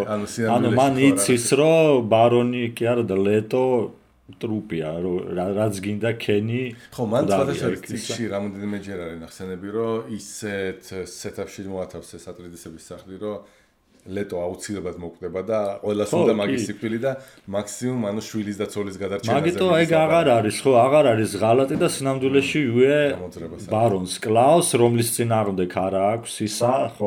კონდიშენი ეგ მაინც არის ღალატი. ხო, არა, კი, კი. არ ღალატობსო ვერ ვიტყვი. არა, ეგ როგორი რაღაცაა, იცი ხო იცი? ნუ ანუ ღალატი არის რაღაც ჰიპოკრატეს გაძლიერებული ის მარხვა იყო მაგრამ ძიმე ხო არ ყოფილა რაღაც ეგეთი ლაპარაკი. სკოლის კონდიშენინგი ანუ სუპერ ექიმი ხდები ვერ ვერ ვერ მოწამლი ვთქვათ პაციენტს ხო? იქ არ არის ისე რომ შენ სუმთლად ლოიალური ხარ. ანუ შენ ექიმი ხარ. იმ გაგებით ხარ ლოიალური ხო? იცი რა არის კიდე ერთი და ის ხო ბარონის მოკლა რომ არ არის პრობლემა ეგ უკვე აი მის მისი მდგომარეობის სიმართლე გითხრა ბარონი თვითონ ჩემთვის იყო უზომოთ მაგრამ ფილმში. ჯერ მსახიობი მიყვარს ეგ და აი ეს დოზა რა დოზითაც გვაჩვენებენ რას აი ძალიან მაგარი. სხვადასხვა მე ძალიან გამიჭირდა ინგლისურად ამ ფილმის ყურება სუბტიტრების გარეშე. მე არ მინახავს მე ისე გამიჭირდა რომ ანუ იმდან ცოტა ფრაზა არის იმდანად რაღაცა სალაპარაკო ენით ლაპარაკობენ თითქოს რომ ძალიან გამიჭირდა შინაარსის გამოდან იმ ფრაზებიდან და შალამეს აქვს ცუდი დიქცია აა შალამან ვიდეო ბარონი აი იქ მომენტში არის რომ აა ანუ ეს რაბანი გაბრაზებული რომ შედის რომ აი როგორ გადასცესო პლანეტაო ამათ ეს ამბობს ეგეთ ფრაზას. ანუ სიტყვა სიტყვით ამბობს ეგეთ რამეს რომ where is it gift not a gift როცა საჩუქარი არ არის საჩუქარი. ოღონდ ისე ამბობს რომ აი ძალიან დიდხანს ვიჭრეთ ტვინს რა იგულისმა თან კითხვითი არ არის თან ეზიფ არ არის ანუ ის დამატებული არავითარი თავსათი არ არის. აი უბრალოდ ლაპარაკში რო გეტყვია ხო ვიცი ა საჩუქარი საჩუქარი არ არის თუ აი საჩუ აი ოღონდ აი ეგეთ ნიუანსებს ამინაში ვერ ვიჭერ ჩემი ენა რო არ არის რა და იმინა სუბტიტრებით კითხულო აუ ერთი ხოხმა სხვა თემა. კაი, მოდით, მოდით ისი რა ვქნათ. ეს თემატიკა დავხუროთ, ანუ ეს ვიზუალური ნაწილი foundation-ის რომ მოვრჩეთ, იმიტომ რომ 1 საათი მე დამჩა სადღაც 1:20 წუთი ხალხო. აა, კაი, კაი, მაშინ თუ გინდა. აა, მაშინ დაკრედენშალდი. აა, ნახევარი საათ, არ ერთი ნახევარი საათი კიდე შემიძლია ნახევარი საათი. აა, ეს მინდა დავასრულო პირველი ნაწილი ამ პოდკასტის და გადავიდე უკვე hardcore განხილვაზე foundation-ის როგორც ციგნის. აა მანამდე თუ გინდა რამის თქვა გურამ? აა მაიცა მაშინ და არა მოწე და მოვა. აა ვისაც მოგწონთ ის რაც ვაკეთებთ დაგვალაიკეთ დაგვაშერეთ კომენტარები დაწერეთ. თქვენ შეკითხვებს ველოდებით ხოლმე. ლუიც ნერვიულობს რომ რატომ არ წერენ აქტიურად. ჩვენ ხო ყველაფერს პასუხობთ. აი ეს ეხა რა სახესაც ხედავთ ესა ლუის ყველაზე მწვერვალი ნერვიულობა. იმიტომ რომ ლუი პრაქტიკულად სახე არა აქვს. ლუინზე სხვა დროს მშვიდათაა ლუი ძენ ბუდიზმს აწובה შეიძლება და მაგით. არა, ძენ ბუდიზმი აწובה ლუის ეგრე არა. მომინდომა. ხო და მოკლედ э, გვისმინეთ და თქვენ მოკლედ э, ფუფ, აი და კაროჩი ერთ ფრაზას არ დაგასრულებინებს რა. აი მიდი მოწიე ხო ნახვამდე.